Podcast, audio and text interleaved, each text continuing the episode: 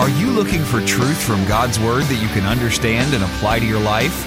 You'll find it today on Make It Clear with Dr. Stan Ponz, Bible teacher and president of Florida Bible College in beautiful Orlando. Listen now as Stan makes it clear.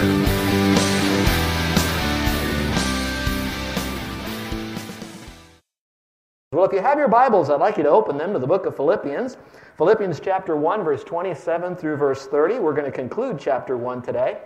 The last time we gathered together, we began to learn what it meant to be a good citizen. And we got some interesting comments back from that. One of the questions I asked was How many of you have what is known as dual citizenship? That means that you have a citizenship in one country, but you're able to maintain citizenship in another country. Would you raise your hand? How many again have a dual citizenship? Anybody here today? Got a couple of you that got that, all right? Now, let me throw a curveball at you by saying this. If you've trusted Christ as your Savior, the Bible says that you also have what is known as dual citizenship. You're the citizen of the country in which that you reside, and for us it'd be the United States. And our other citizenship is going to be found in heaven. So the Bible says when we've trusted Christ as Savior, we've then trusted Christ as being the Lord of Lords, the King of Kings, and He is the kingdom of God's eternal kingdom. And of that being the case, that we're a citizen of His kingdom.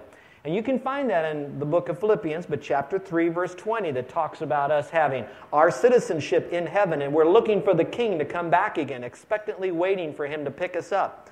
But there's also another book in the Bible. It was a letter written by Paul to a group of people in Corinth. And he referred to those who know uh, Christ as their Savior as ambassadors. And we know what an ambassador is. An ambassador is a citizen of one country that is sent to another country to represent the government or the king, the president of the country from which they're coming from. And so they come to that country. So they go into that country. Most of you probably will know that when you go into Washington, D.C., there are various ambassadors from other countries that meet there. We have a United States ambassador. We have many of them that go into other countries and they represent us. Some of you kids may not know this, maybe you do, depends on how far you are in school that let's say that you're an ambassador for the United States and you go to a particular country, let's say Germany. When you are in Germany, there's a little place that you call your embassy. And when you're in that embassy, that embassy is your embassy. That's like having the United States actual ground in another country. Now, when you're sent there, you're to represent the United States there. But let's say that there's going to be a horrific war that goes on. They always call their ambassadors home before the war goes on. Also, when we send out an ambassador, we provide all the needs of that ambassador so he doesn't have to go out and get a job in that country to support himself, that they're already met. Those needs are met. And so you see these things about that. Now, as an ambassador, he doesn't merely sit in his office, but he also goes and he spreads good news or good cheer about the country that he's representing, the country that he's from. Now, you take that same metaphor and you put it into the realm of a Christian, it'll look like this. When we trusted Christ as Savior, we know that our home is really in heaven, but we're representing the Lord, heaven, on earth. Now, wherever we go, that's our little place of heaven, so to speak, until Jesus comes for us. Now, if there's going to be a big battle like the end of the world, like we talked about at the rapture, as an ambassador, he's going to call us home before that occurs. We also know that he'll provide for our needs so that we can accomplish what he wants us to do. At the same time, we're representing the King of Kings, so wherever we go, we should live like a king's ambassador. So we live according to the citizenship of heaven. And that's where we are in our passage today. What does it look like to become a good citizen of heaven? And I'd like to pick out some of those characteristics of what it would look like to be a good citizen of heaven. Now, this might be a good conversation for some of you parents on the way home today. You might ask your kids this What does a good citizen of the United States look like? If you're a good citizen of the United States, wherever you go in the world, what would a good citizen look like? And have that conversation. I think it would be quite meaningful and helpful as it opens up their mind to that. But I'm going to move it away from a good citizen of the United States to talk about a good citizen of heaven. And what would that look like? And I'm going to pick out four because it's so clearly defined in this passage. And so if you'd like to follow along with me, you certainly can. So let's look at the characteristics of a worthy citizenship. Number one, we'd have a commitment to say that we will stand together in unity. Like the United States, it needs to stand together in unity. Well, we are to stand together with other believers in unity. Let's look at the passage here, and here's what it says. Paul is writing to the believers at Philippi, like he'd be writing to people like you and me. And he'd say, Only let your conduct. And we learned last week that means your citizenship. And so only let your citizenship be worthy of the gospel of Christ. So, in other words, be a good citizen. And then he goes on to say, so that whether I come and see you, I can see that you're a good citizen, or if I'm absent, I may hear reports that you are still a good citizen of heaven, of the gospel of Christ. And now he explains what it means to stand together in unity. He says, that you stand fast, that means stand firm in one spirit and one mind, striving together. Let me see if I can explain this to you. As I was reading through the letters that Paul wrote to various Christians all over that area, besides the believers at Philippi, he'd be writing letters to people at Corinth. He wrote letters or a letter to the people at Rome. And so he wrote various letters to various churches. It was interesting that whenever he would write those letters to at least those three churches, what was most on his mind was the concept of unity. And so I'm only sensing from that that if unity was so important to the Apostle Paul, it must have been extremely important to the Lord because he placed upon the heart of Paul to speak to the churches that they would be in unity. Which now then translates into that one of our core values as a believer is that we would live together amongst believers in unity. Now, so this doesn't get so big you can't take a bite of this apple. Let's talk about the people there at Philippi for a moment. Now, when we talk about people in Philippi, we're not just talking about that brothers and sisters with one another in a church membership have unity, although that is important that we're unified in our committees and we're unified in church. But it's more spoken on the individual rights of the believers that they're in unity with one another, and they bring that unity spirit with them into their fellowship. So let's make it even more practical. What he's speaking about is that as a married couple, that you would be in unity with one another. If you're in business, that you and the staff and the employer, employee, especially if it's a Christian business, you would be in unity. If you're part of a Christian fellowship or a Christian ministry, that you would then operate together in unity. So, unity was a very important core value. Now, he spoke to that in chapter 1. Next week, we're going to speak about that again from a little bit different perspective. Next week, we're going to speak about how to get along better with one another because he speaks to that in Philippians chapter 2, verses 1 through, through about verse 5. And so we're going to speak about how to get along better with one another. Maybe your relationship isn't bad, but you'd like to have it better. How do you do that? Paul's going to speak to that. But it was so much on his mind that he not only spoke about it in chapter 1 and then he gave the principle in chapter 2, he decided to call two women out in chapter 4, verse 1 and 2. He named them by name and he said that those two women would learn to work together in unity, that they would be like minded with one another. And that is critical. But it didn't just stop in the, in the church at Philippi, he was also concerned about people in Corinth. Now, he had a different group of people to deal with. While he spoke in generalities, to the people at Philippi, he was far more pointed to the people at Corinth. And here's what he said about that to them. Listen very carefully as he wrote to them this. He says, Now I plead with you, brethren, by the name of our Lord Jesus Christ, that you all speak the same thing, and that there be no divisions among you, and that you be perfectly joined together in the same mind and in the same judgment. For it has been declared to me concerning you, my brethren, by those of another household, Chloe's household that there are contentions among you.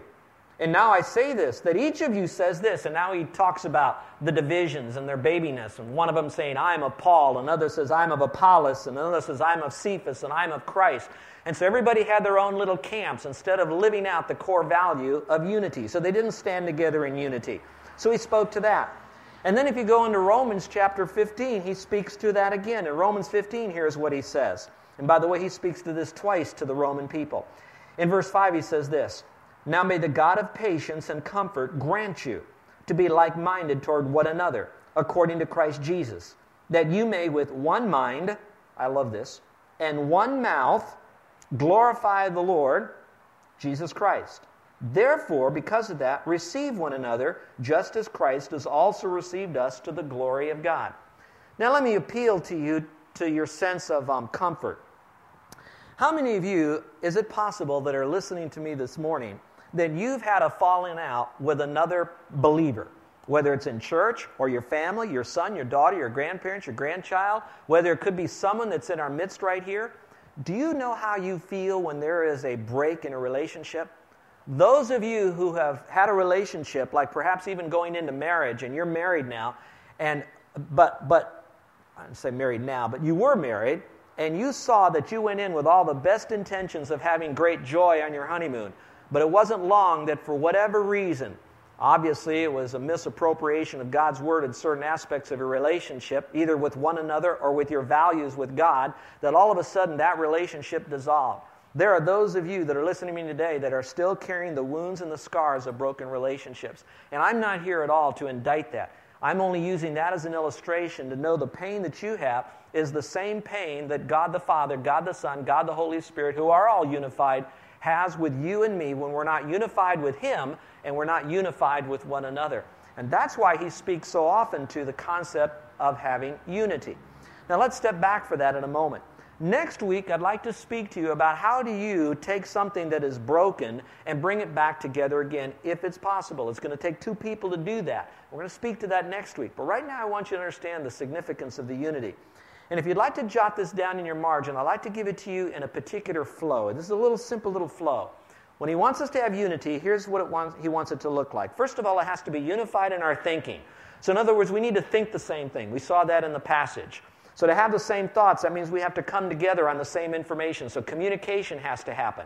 Often, when you have a communication breakdown, you've got a trust breakdown, you've got a respect breakdown. And so, when you start communicating, generally you're going to have conflict. And when you have that conflict, then you can have clarification, and that can bring about unity. So, first of all, we have to think the same thing. So, we have to have the same thing in our mind. Then it moves from our mind to our heart. We're going to see that next week as well when we talk about being soulmates. So there is this part about our heart that needs to be proper. But the only way our heart can be right is when we both have the same agreement on the same truths of nearly the same equal value, and that brings us together. And so when we have the right thinking, then we will think the same, then we can feel the same, and then we begin to speak the same. And when we do that, then you're going to see unity with one another and then unity with a lot more people that are around us. And so that's what he's speaking to here. Let me quickly go to the next point because I'm going to bring out the aspect is it unity at all cost? And no, it's really not. Let's go to number two. So we're to stand together in unity, and I pray that we will do that. The second phrase is, I will serve together in evangelism. In this passage, he not only talks about that we stand together in unity, but we also serve together. The operative word is the word together in evangelism. And here's what you read it says, with one mind, striving together for the faith of the gospel. Now, you can mark that if you want to, one mind striving together for the faith of the gospel. But for a moment now, I'd like you to circle the phrase faith of the gospel. So we now we're going to talk about being unified. Now, we're not going to be unified in everything, but there's certain things that we need to be especially unified on, and that would be the faith, the doctrine, but also the doctrine of the gospel. So that brings us closer to the unity that he wants us to have. So we serve together in unity. And that is absolutely critical and crucial. What is very critical is you and I, we can, we can agree on music. We can agree on how we want to do our sanctuary here. We can agree on the times of services that we have here. But if we don't agree on the purity of the gospel being by grace alone, through faith alone, in Christ alone, for the glory of God alone, then all that other stuff that we might agree on won't matter because the times of the service, the music that we have, or how we set up our sanctuary is not going to be the thing that builds the kingdom. What builds the kingdom is going to be the center of our life, which will be the gospel. And that's why we have to have teamwork together. Now, for those of you who don't know the testimony that Carol and I have had together, she led me to Christ. We were not boyfriend and girlfriend. I was lost surfer and she was dedicated Christian. She did not date me. She just brought me to a meeting with her girlfriend where I would hear the gospel. She kept me close enough to make sure that I was underneath solid teaching, but she never got close enough to let me think that we were a boyfriend girlfriend item together. So I began to grow. But as we began to grow, it was the very next week after I trusted Christ that I loaded my little Ford Falcon and she loaded her 64 Corvair Monza with kids. And so we both arrived at the youth meeting together. She then made it very clear to me that we would not sit every youth meeting together so that people wouldn't think we're boyfriend and girlfriend. So, at the very beginning of our relationship of serving the Lord together in evangelism, we then had a heart turn toward reaching our friends for Christ. Now, the only thing we did do is after we would then go to the youth meeting, we spent all the time with our guests, very little bit of time with one another. I'm sure we kind of still gave goo goo eyes at one another occasionally, or at least I gave goo goo eyes at Carol. Do you know what goo goo eyes are, kids? If you don't, ask your mom or dad, all right? And I would do that. But at the end of the evening, because we still wanted to strive together for the faith of the gospel, is that she would get home before I did. Before I went home, I'd swing by her house and we would end the evening praying for Charlie and Bill and Frank and all the people I would bring. And she would then pray for all the people that she would bring. Then, when we went to church together, different than youth group, we sat together, but we carried our Bible. And she jokingly said, I always put my Bible between Stan and me. Because if he wanted to get to me, he'd have to climb over Matthew, Mark, Luke, and John, you know, that kind of thing. We were serving the Lord together. Now, does that mean we didn't have arguments and fights? I remember one time that my mom says, Stan, you need to try to date somebody else. So I did. After the first date, I brought this gal home to show my mom and dad. And as soon as that gal was out the door, my mom said, You better go call Carol back. You know what I mean? They're just, they're just out there serving the Lord together. She's my best bud. We went out yesterday and we spent the day looking at houses and doing our beachy stuff. But everywhere we went, we talked about you. We prayed about you. We thought about what we were facing in the future with the ladies' events and the men's events, and some of you that are on staff that are going through certain things that are wanting to grow. Do you know that what has glued us together is not whether she likes certain things and I like certain things. What brought us together is that we had a higher core value. Our core value was, if you look at the passage, was the faith of the gospel. Now, young people, look at the phrase in that verse there that says, striving together. Now, when you hear the word striving, often you think of that must mean that there's strife, that there's argument, that you argue together for the gospel. It means you believe that and she believes this, and so you're, you're battling it out. That's not what the Greek word means. It actually comes from two Greek words that are brought together. One word is the word with, and the other is the word, we get our word athlete or athletics. So it's together in athletics. And probably I could use this illustration. I'm, I'm, I'm, I'm not very comfortable with this illustration because I don't want you to think I'm addicted to this because I really don't care a whole lot about it. WWF wrestling, or what is it called? How many know what I'm talking about? Wrestling. See, most of you know about it more than you think. Okay, so sometimes they have what are known as tag team matches. You know what tag team matches are? All right, for you that don't know, you're in there in the ring, and the opponent's coming at you, and you're just wrestling your heart and you're I don't know, it's mostly played up anyway. And so you're trying to reach out because when you just don't have any more strength, tag team means as long as your opponent can can touch your fingers or you could touch their fingers, that means that you're released and they can jump in and use their energy to take over this opponent. And then this opponent says, Whoa, this guy's coming after me. So he's going over to his side of the mat in the ring and he's trying to get someone to touch those fingers so that the next group can come in. So you have a partner. And so what you're doing is you are striving together. You're in athletics together against an opponent. Well, instead of looking at mere opponents now, I want us to look in terms of we are striving together for the faith of the gospel.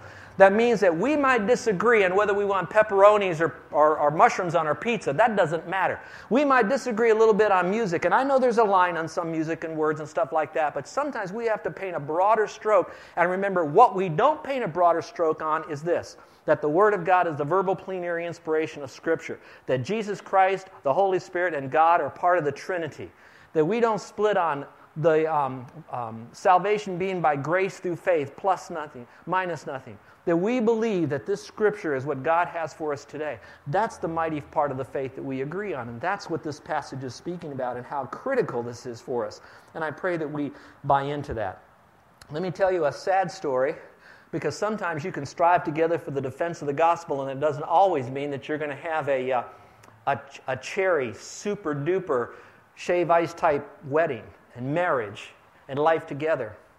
There's another man by the name of Adoniram Judson. I've read about every biography that I could get on this guy because he went and he faced all sorts of opposition. First of all, he marries a lady whom he hasn't known for very long but because of her heart turned toward the Lord and their commitment to the gospel, and his heart turned toward the Lord and the commitment to the gospel, and they're willing to step out on faith to go to a foreign land, Burma, that they decided to go overseas to Burma. And when they did, they left as being a belief system that you were sprinkled instead of baptized by immersion.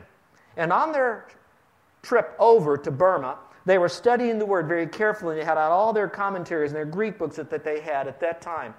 And then they came to the conclusion that for a person to go to heaven, it was by faith alone, but once they've trusted Christ as Savior, they had to identify with the Lord by being baptized by immersion after they were saved as an outward sign.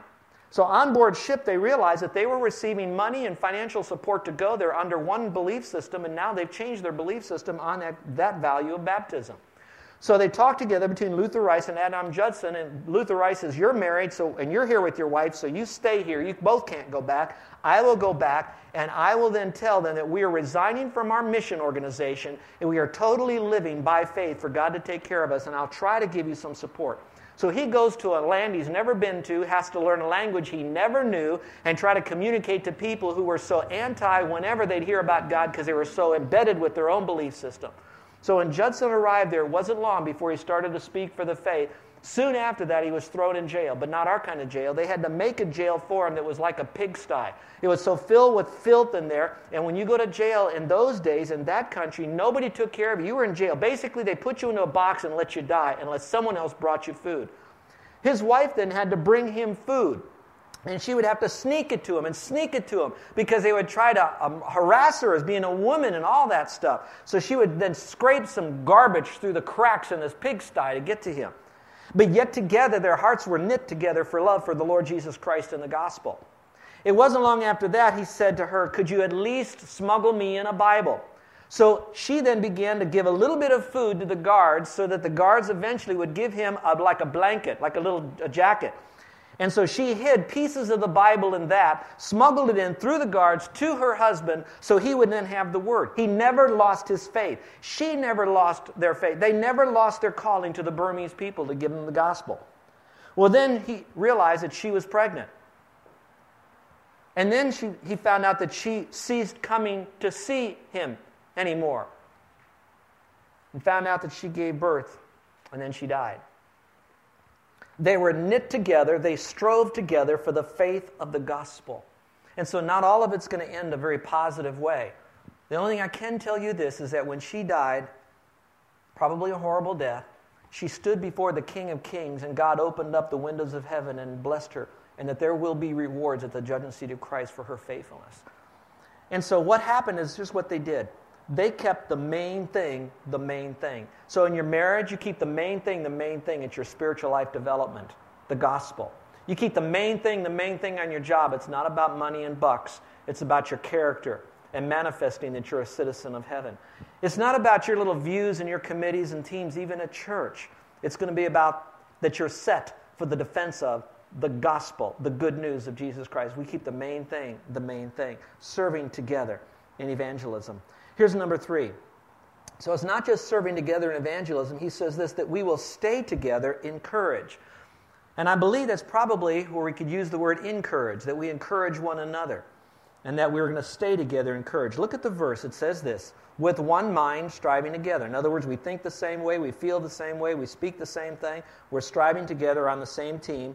And it says, not in any way terrified by your adversaries, which is to them a proof of perdition but to you of salvation, and that from God.